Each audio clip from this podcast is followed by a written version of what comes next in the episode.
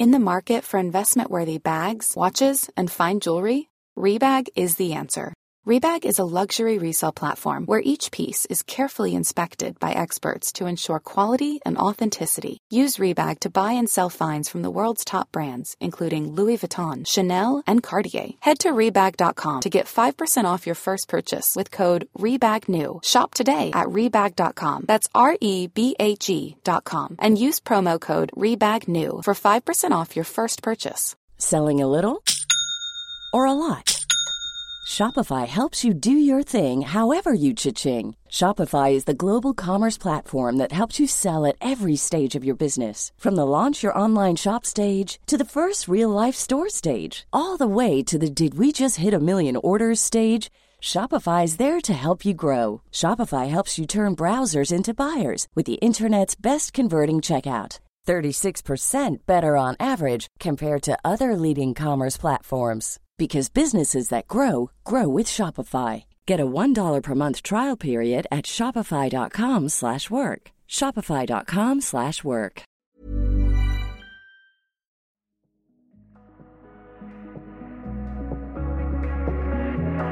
Welcome to the Standard Theatre Podcast. I'm Nick Curtis. I'm Nick Clark. And I'm Nancy Durrant. Coming up on today's show, we'll be reviewing the stage adaptation of Maggie O'Farrell's novel Hamnet, which is now on at the Garrick Theatre. Come back to bed. I can't sleep up there.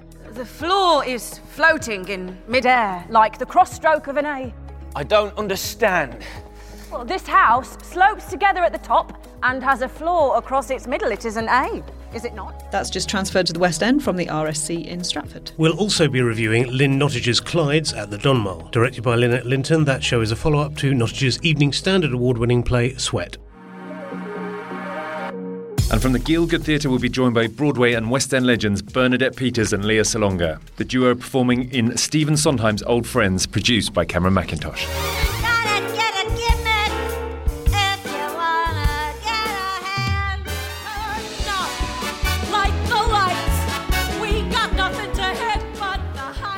I don't like to just get up and sing a song. It has to tell a story and be about something. And that's what he writes about. He writes about the human condition. And uh, because I worked with him on two shows and then I did some other ones, encores and things with him and concerts, you know, I just would get to call him and talk to him, ask his, his advice about things. So he was a friend that it's a loss. It's a loss in so many ways for everyone. But he left his music.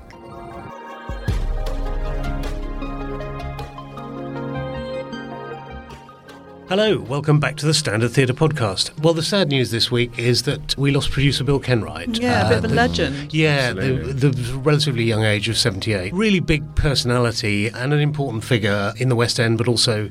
I know it's not necessarily our focus, but a lot of people are saying that the regional touring circuit wouldn't really exist without him. You know, Yeah, the he fact that did the tour because I thought he was the original producer of uh, Joseph and the Technicolor Dreamcoat. But he wasn't, was he? He did the tour. I think Yes. that's he right. picked up yes. the, t- Yeah. the touring rights, and then it just became this massive, massive hit. He was a, a really, as I say, a really big figure, very ebullient, very sort of straight talking, proper down- producer, Proper right? pro- He had proper real producer. Sort of made things happen. Yeah. He took risks. He was.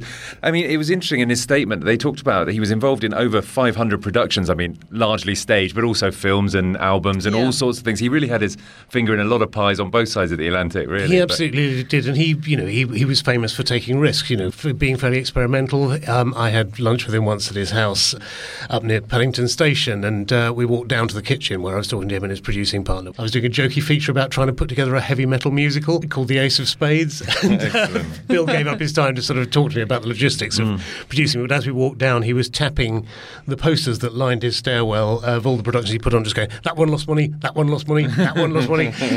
he fell down on his knees before the poster was stepping out and said, "Thank you, thank you."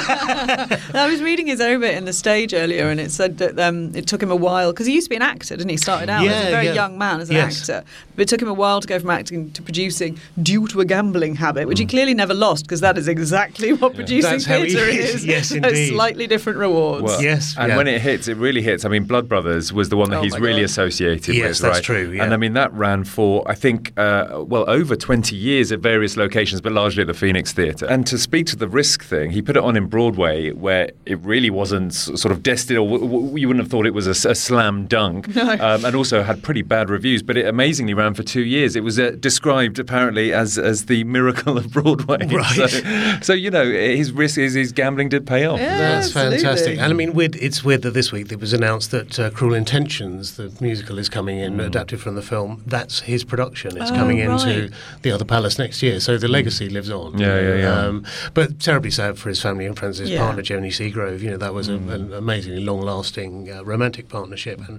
and professional partnership. She, she acted in a lot of his productions. Yeah, he'll be very sadly missed. Much Absolutely. missed, yeah.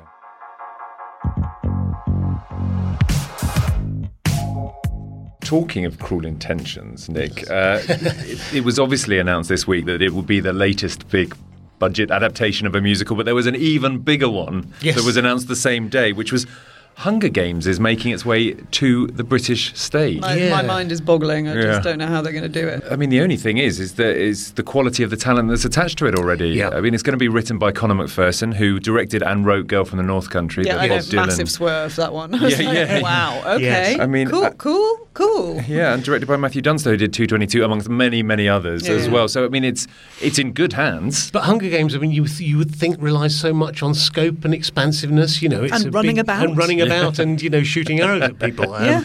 which I would think would be fairly dangerous to do within a. Although you know, it's going to be one of those things, isn't it? Because there's that moment. I think it's in the first film. You know, they've got the the sort of stylists because they're on telly, and she has this dress and she kind of twirls around and it becomes another dress and she's kind of like a she's on fire. Yeah. That made me think. Okay, well, if they're going to go down the sort of Harry Potter cursed child visual effects route, then it could work. Yeah. It could really work. But my God, they're going to have to spend some money on it. Yeah, they well, are. it's yeah. with all these things, it's about adapting it so it works in the theatre, right? Yeah. You just Yeah. can't make a straight adaptation. of It's about. Hunger It's going to be like sort of Harry Potter, really, isn't it? It's got to be Yeah. an independent Yeah, thing. is you it- know, is it's it got gonna to be a- in its own. Is it going to be a story on its of its own in its own right, or is it going to be an adaptation? Do we know? I think it's an adaptation of the of the novel. I think. Oh, Yeah. okay. Um, Suzanne Collins' novel.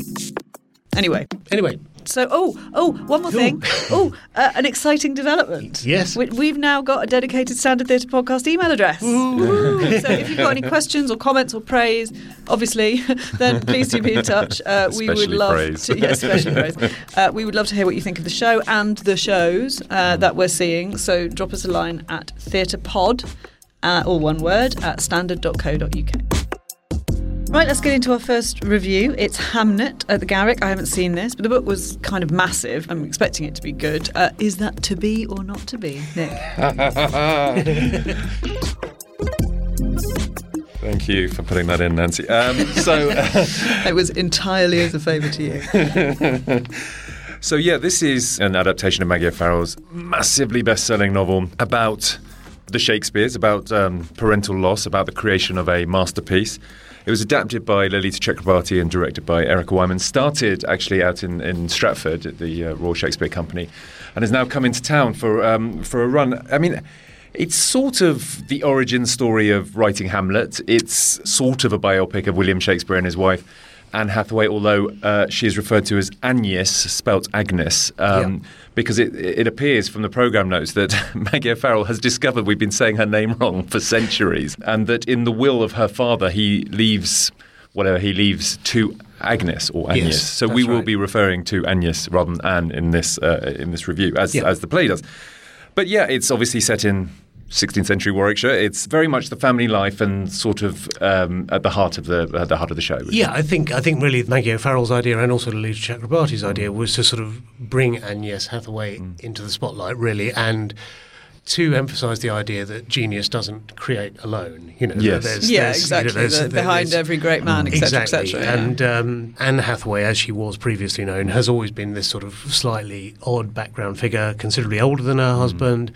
She was Uh, illiterate, which everyone sort of took as a, isn't it hilarious Yes. that the, you know one of the greatest writers of English Exactly that, ca- and, he, and he famously left her the second, Yeah. the second best bed in his in his will. Um, But nothing which is much else is known. Nothing much else is known about her. So there's a great amount of sort of creative Yeah. free reign for a writer here. I think what O'Farrell did and what Lolita Chakrabarti brings out here is the idea of her as a very sort of sexually powerful woman who, you know, is o- obviously alluring to this rather nerdy young Yes. Latin teacher as uh, Shakespeare is when they first meet.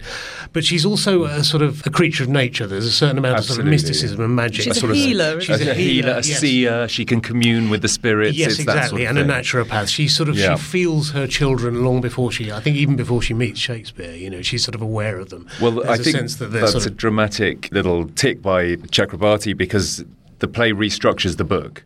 The book starts with the twins at 11 years Yeah. old as they fall ill. yes, This is much more linear. Yes. Which is a problem because obviously the play's title, Hamnet, the character doesn't emerge until halfway through because he's not been born. So th- Right. there are sort of throwing forward, and this is what Nick's referring to, Yeah. that, you know, they, they, they come as sort of forecast spirits. They come running round when the two characters are still young, but they haven't sort of got together Yeah. and started their passionate relationship Right. at that yes, stage. yeah. I think this might have changed slightly since it was staged in Stratford. I spoke to Lolita about it uh, a couple of weeks ago, and I think she said people sort of missed the fact that Hamnet wasn't on stage early on. So I think she sort of brought him in and his twin. I see. on. It's not a great spoiler to announce that Hamnet dies.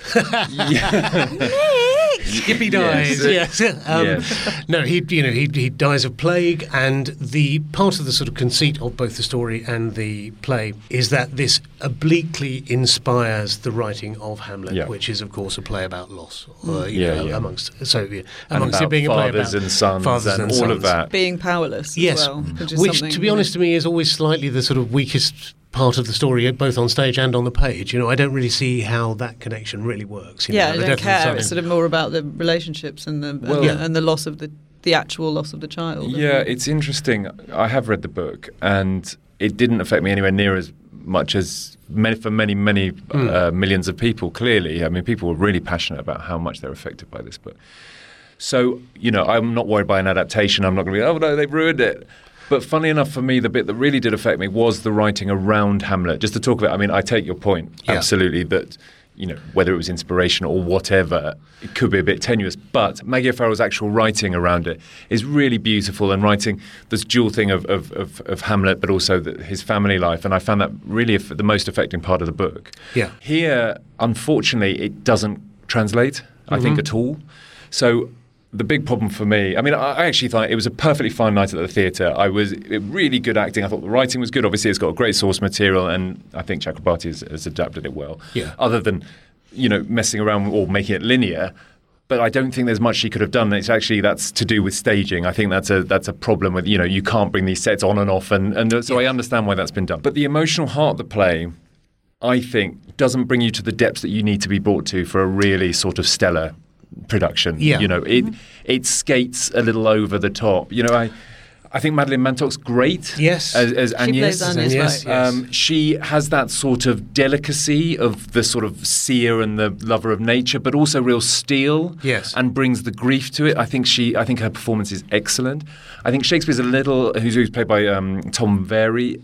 I think the character's much less well drawn. I mean, but Yeah. it, it, it, intentionally, he's kind of an al- incidental it's character. almost impossible to play Shakespeare Yeah, it- on stage. I think the, it is. after Shakespeare in Love and uh, Upstart Crow, it's almost impossible to do a sort of non-stereotyped performance of Shakespeare. Certainly a non-comedic one. No, I think, exactly. yeah. And there's also you, there's all there's, there's that slightly embarrassing thing when you put Shakespeare on stage that you have to sort of sketch in the bits. You have to Yeah, you know, come you have to have him come on saying, "Oh, I'm really worried Henry the Henry the Sixth is too long," or Yeah, yeah, whichever yeah. Henry it is he's talking about, or you know, "Oh, I can't Romeo and who." Yeah, yeah, You know, yeah, can't yeah. decide who to, what to call my uh, my Yeah, heroine yeah. in But this he's also one. off stage for a lot of this because it it is, really is yes. her story. She's completely centered, which is totally great. And Yeah, you know, yeah. I think they've done they've done a great job of sketching her in. She's a fascinating character Yeah. that you do like spending time with. Yeah, yeah. But I th- I I don't think it brings the heart you need for. I think this it's. To work. I mean, it's a very. It's solid. I would Yeah, say about this, Totally you know, agree. and it's very RSC. almost pedestrian.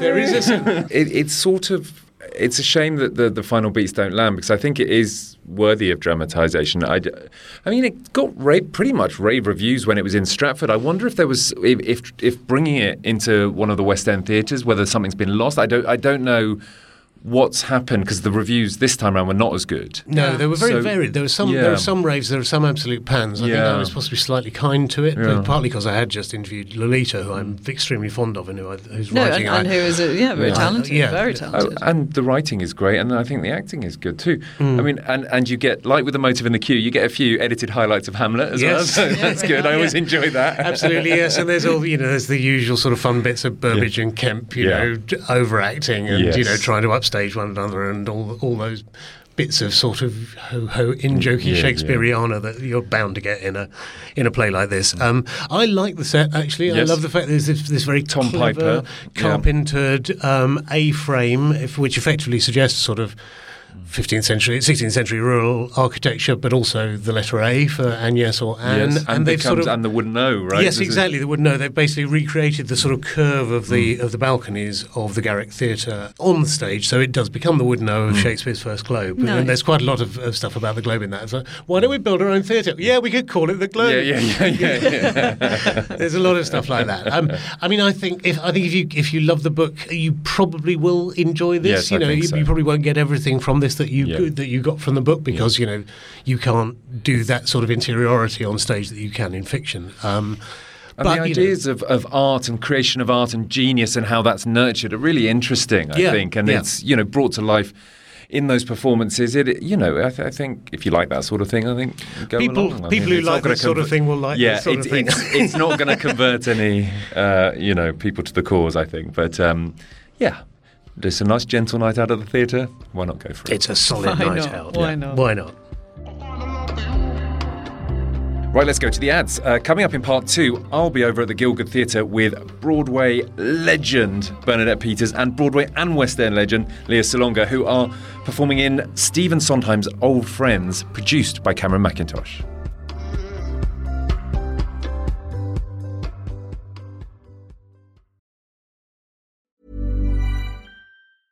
Ready to pop the question? The jewelers at BlueNile.com have got sparkle down to a science with beautiful lab grown diamonds worthy of your most brilliant moments. Their lab grown diamonds are independently graded and guaranteed identical to natural diamonds, and they're ready to ship to your door. Go to BlueNile.com and use promo code LISTEN to get $50 off your purchase of $500 or more. That's code LISTEN at BlueNile.com for $50 off. BlueNile.com code LISTEN.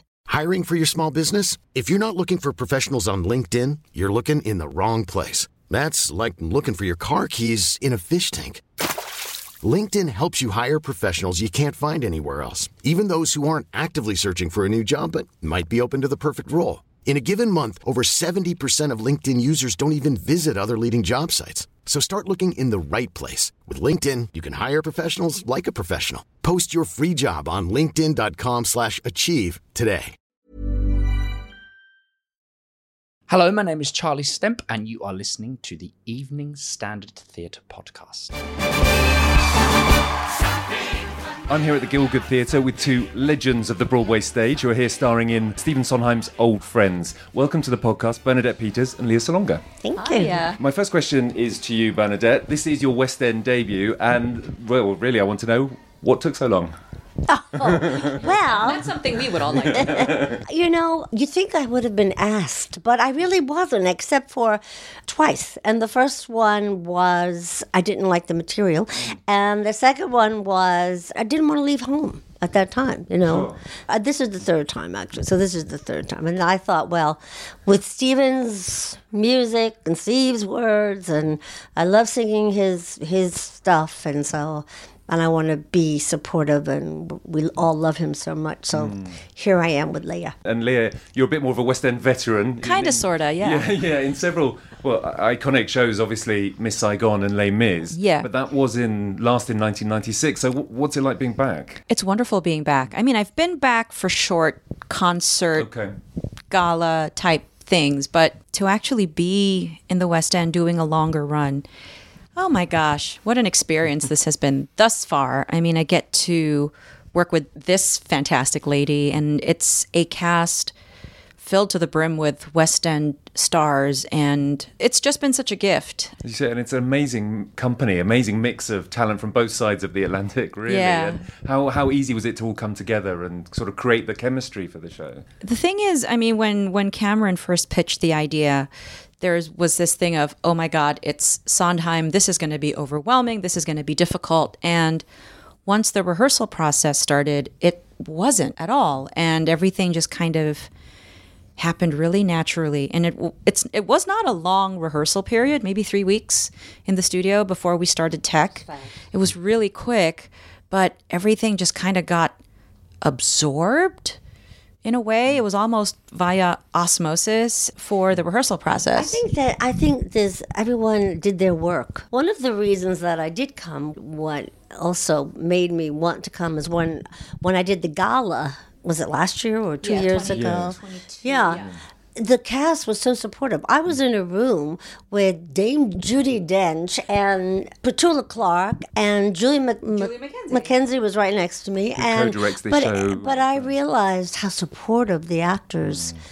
Over here are and how lovely that is. And that's what I expected. And that's what we got. And can I ask how you got involved? Obviously, there was this gala. It was sort of six months after Stephen died, and there was this huge outpouring of love for him and his genius and his music. But then, when the idea sort of surfaced to, oh, we could actually run it for longer than that because there's so many fans who missed out on that one night.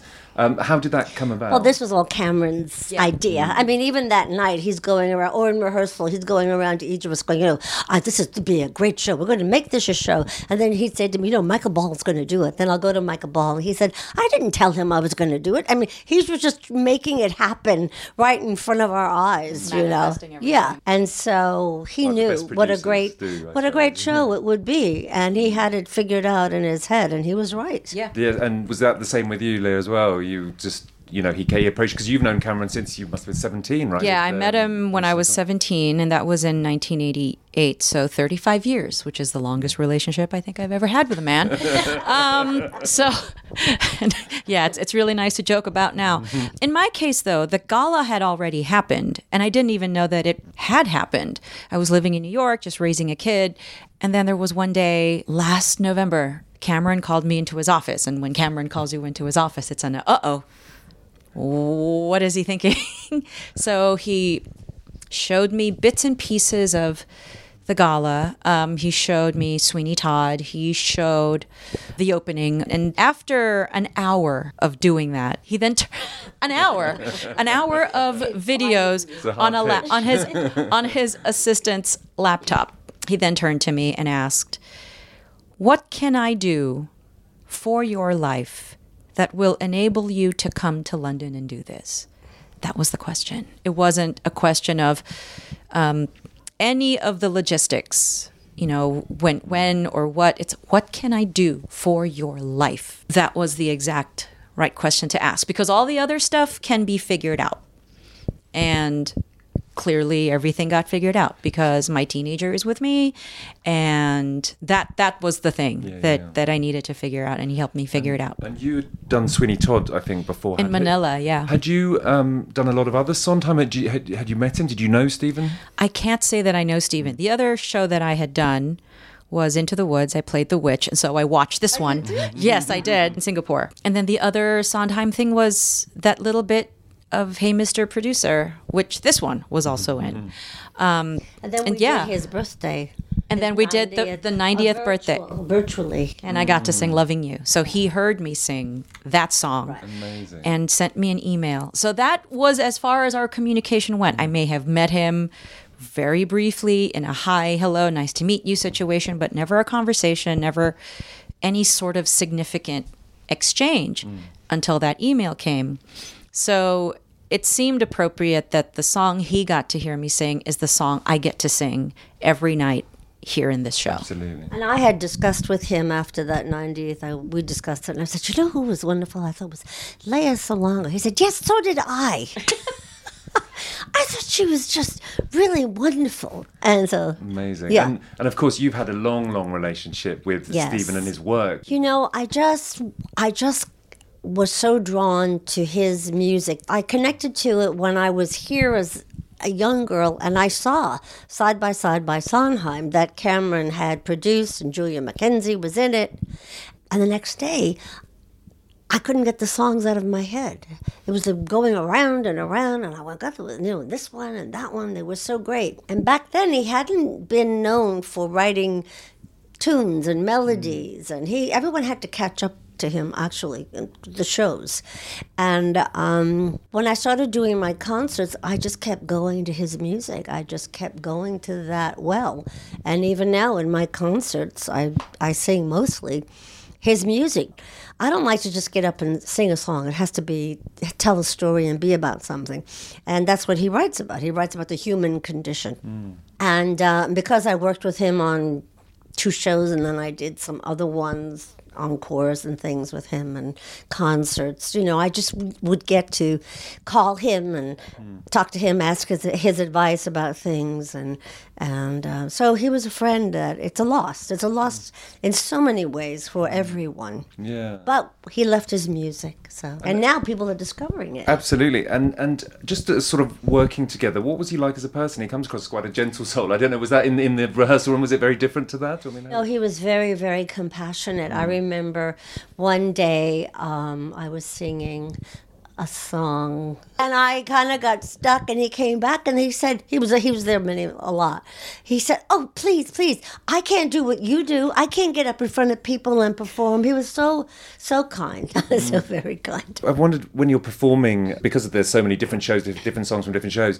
Are there ones that you really look forward to? Each of you, are there numbers that you particularly each night think this is what I really look forward to now? Mm. Well, you must love doing Mrs. Lovett. No, yeah, Good. yeah. I I, yeah. I both look forward to it yeah. and am terrified by it. um, I think the terrifying thing is putting on a Cockney accent in front of British people. oh, That's, oh, the cheekiness of Cameron to cast me in that, and and I'm, I'm still questioning my life decisions well, when that it's, happens. You're almost unrecognisable in it. I didn't realise until afterwards that that was oh, really? That. Yeah, yeah, yeah. Oh, cool. with your costume and the wig and everything, and it was great. Um, but yeah, Bernadette is there. Uh, oh, I, I, think gimmick is fun. I like the beginning of Broadway Baby. Oh, so hilarious. We're all like chuckling in the back. And there's a lot of freedom in those moments, so mm. it's fun. There's an amazing uh, moment right at the end, which is normally a solo song with Being Alive, but the whole cast comes together. And I found it that, and actually the end of Act One as well with Sunday in the Park with George, the, the song that's from, from that Sunday just sort of transcendent moments. And I wanted being in the cast and singing that and being part of a sort of uh, a chorus for being alive. What's it like? And how does the, the audience respond? I love that song. Yeah. You know, it's just you know, it just says so much that song, and I think the audience connects connects with it, and we're all up there as a chorus, but we're also individuals. And, and Matthew Bourne directed us to be up there singing, What does it mean to you? So we're all individuals. Yeah. Very singing. personally. Yeah. Yeah. I mean, when we all get together to do Sunday, and my the the initial thing is we're going to do Sunday. Oh my God, the original dot is going to be right there, and we all have to come together and and sing this. And Stephen Brooker, who's our musical supervisor, was very particular that it wasn't just about the notes being in place, but what what mood we're trying to evoke, what emotion we're trying to you know, put together. It's like, no, it's not somber. And even with Matthew, it's like, you're all strolling in a park and it's even in the lyric. It's you're strolling in a park so stroll. You know don't don't don't walk with this you know you know for in my head so it's not a funeral march. We are strolling on a beautiful sunday singing this gorgeous song to finish the act and it's going to be fantastic. But it feels like that song is like the, one of the national anthems of Sondheim, mm. where you can't help but feel some sort of reverence for mm. it, like being in church absolutely. When everyone's voices all come together, it's incredible. It's an incredible moment to be part of and be in the middle of. I wondered, being such uh, veterans of Broadway, how the West End and Broadway audiences compare. Can you compare them? Well, you can because you hear you. Right. Okay. well, now Bernadette. Here, you've been no, you've concertized here. I yeah, mean, the audience. Now, you know. yeah, the audiences have been incredibly generous and they really listen to the words. You know, it's not just about bombastic performances, which is what I do appreciate. It's not about vocal calisthenics doing this material, even though there are some, there is some of that. But it's really about the power in the words, the complex, not even complexity. It's not no. It's it's in getting the words out to the audience and letting them feel whatever way they will feel about them. That is it. And you know, someone in rehearsal said the British audience is an audience that will listen to the words. Mm. So make sure that those words are clear and that they're right, which is something that I think might have been either Cameron or Matthew that said that, that this audience is going to really listen. Well, I've got to say, this is an extraordinary life affirming show about art and humanity and one man's genius, really. Um, Mm-hmm. And I would encourage all of our listeners to catch it while they can. So it runs until January the 6th. Yeah. Bernadette Peters, Lea Salonga, thank you so much for joining us. Thank you. Thank you. It was wonderful. Right, let's go to the ads. In part three, we'll be reviewing Clyde's at the Donmar Warehouse.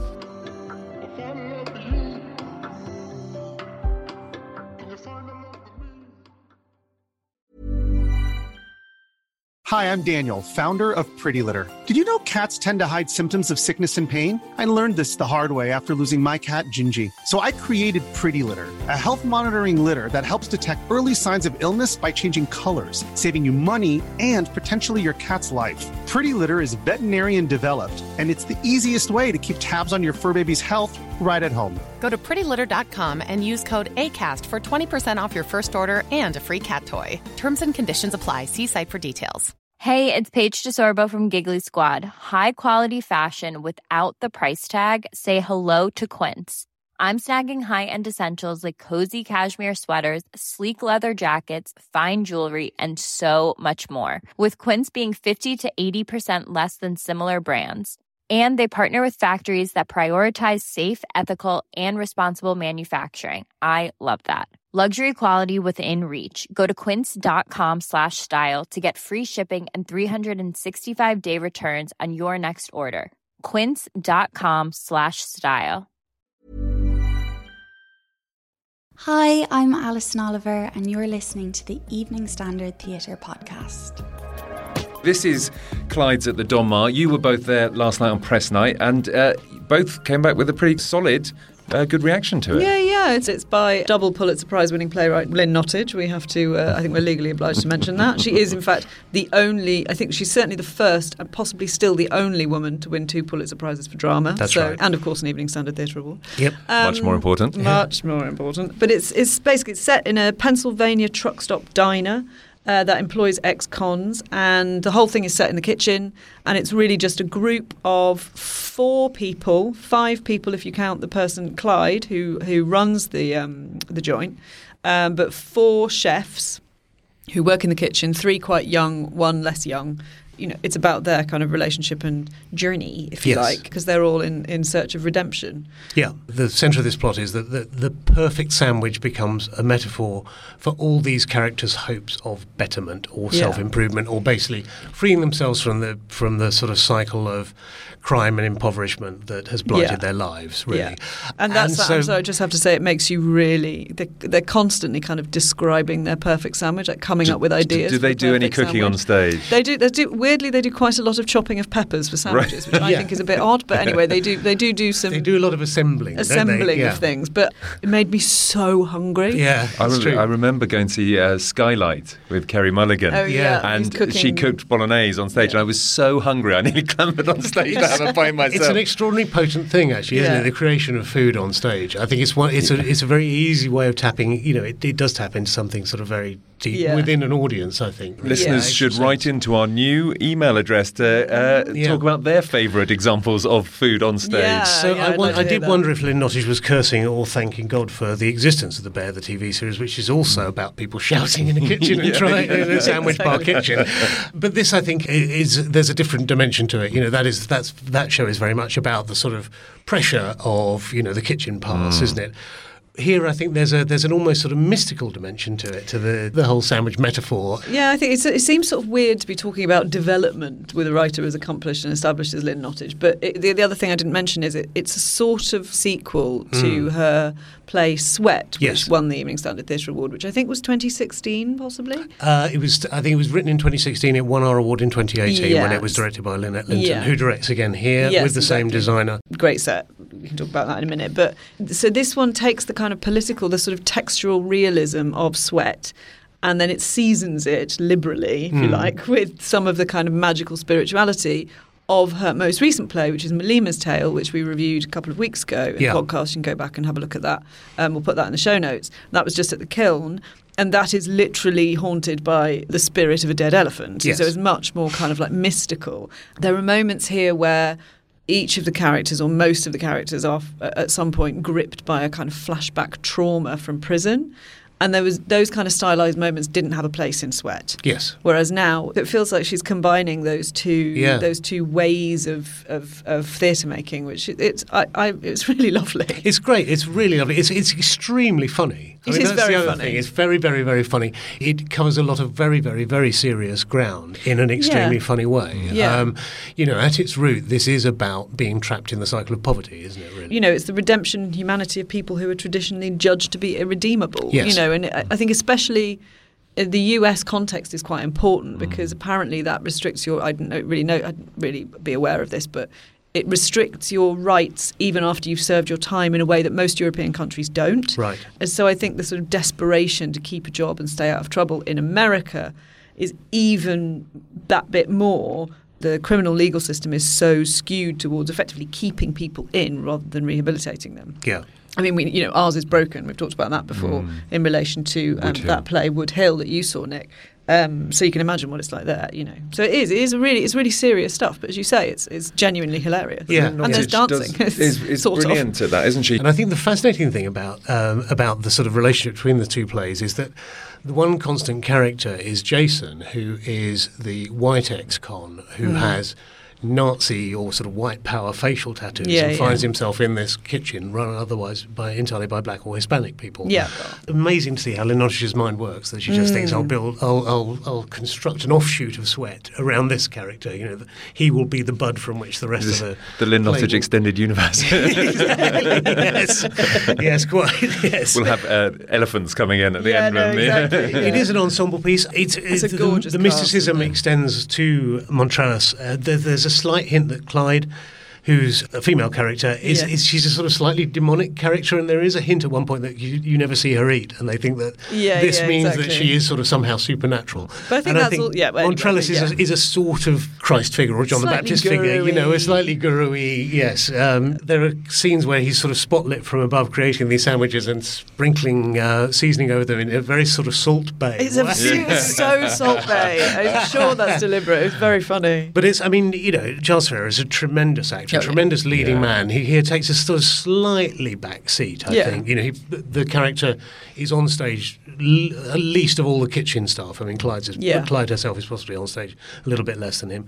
But it's really about the interplay between the three uh, main characters in the kitchen, who are Sebastian Aroko as the sort of short order cook, Raphael, uh, Patrick Gibson as Jason, as we say, the, the white guy with the facial tattoos, and uh, Ronke Adekoluejo uh, as Letitia, who went to prison for stealing medication for her disabled daughter, and as she says, some oxytocin and some Adderall to sort of sell on the side. Getting a bit greedy. Yeah, I And love She's that. like, that's I- on me. Again, I love that. I love the fact that, you know, Lynn Nottage won't just write her as this entirely wholesome character Yeah, who no, was stealing for her disabled child, but mm.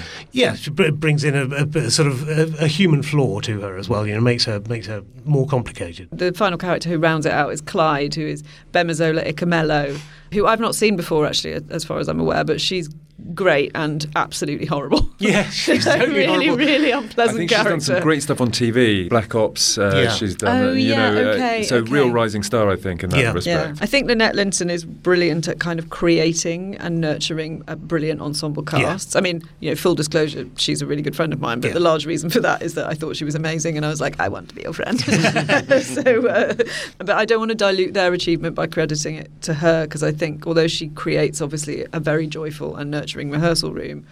All of them are brilliant. There's a sort of comfortable naturalism in all of their interactions, Yeah. and but also an embrace of the more theatrical elements that doesn't jar with the characters because all of those characters are performing. You know, Yes. they've all had to survive the prison system, so they've created characters within themselves and a carapace just to just to get on. Yeah. And you know they're hiding their vulnerabilities and protecting themselves and so on. So it all makes sense. But yeah, I just think all of them are there isn't a weak link. I don't think. No, I totally agree. And I just think Ronke Adekoluejo is just an extraordinary actress. Yeah, yeah. One of the best character actresses, you know, to grace our stages at the moment. Um, Yeah. Every time, I was saying this to you earlier, Nancy, that every time she's on stage, I was watching her for 10 minutes thinking, I wonder who that actress is, and then thinking, oh God, it's Ronke, of course, you know, exactly. because she's so totally different in She everything totally she does. transformed. She and Giles Terera were both in Blues from an Alabama Sky, Yeah. uh, directed again by Lynette Linton uh, at the National a couple of years ago now, um, in which she played this incredible sort of frumpy. Uh, yeah, she was like super uptight, yeah, super uptight religious, character. very, very sort of yeah, and then and just completely different. To this person, Yeah. completely different. Yeah, there's lots of stuff that you think shouldn't really work here. I mean, the whole sandwich thing is a bit nonsensical, really. I all, know, all the sandwiches they describe sound awful. do not. Well, some of them What do. are you saying? Some of them do. No some of them do. taste. Yeah, I loved it. I, I just to say, I love Frankie Bradshaw's set as well. I think Yeah. she's a very talented designer. It's so sort of meticulously achieved, but with such simplicity and with just enough, you know, just enough flexibility to allow for a bit of messing around. They don't seem trapped in it. Yeah. and you can trap people in the Donmar warehouse. You Yes. know, you Yeah. really can. I It's felt trapped in very- the Donmar warehouse. yeah, Yeah, yeah, yeah. exactly. It does feel like they're not trying too hard to get too much in, but the detail of what is there is perfect Yes. yeah, I loved it. I think I think it's a really really lovely night out at the theatre, and it's a, an hour forty five, probably an hour forty actually straight through. Yeah. which is you know as as regular listeners will know one of our favourite things. Time to get a nice sandwich afterwards. within within five minutes, my friend who I was with, she sort of nudged me and she went, "We have to get food yeah, yeah, we do because they wouldn't shut up about sandwiches. It's a shame there's no interval because they could clean up. Yeah. they, sold, Yeah. they sold sandwiches, but uh, yeah. Anyway, no, loved it. Great, loved it, absolutely. Clyde's runs at the Donmar until the 2nd of December. And that's this week's episode of the Standard Theatre Podcast. Check out all our episodes below, which includes guests such as Charlie Brooks, Alison Oliver, Joseph Fiennes, Lenny Henry, Antonia Thomas, and many other very brilliant people. Don't forget to subscribe to this podcast so you never miss us. And remember, you can email us now. So please do get in touch with all your comments, all your questions, and like we said, all your praise. So the address is theatrepod at standard.co.uk.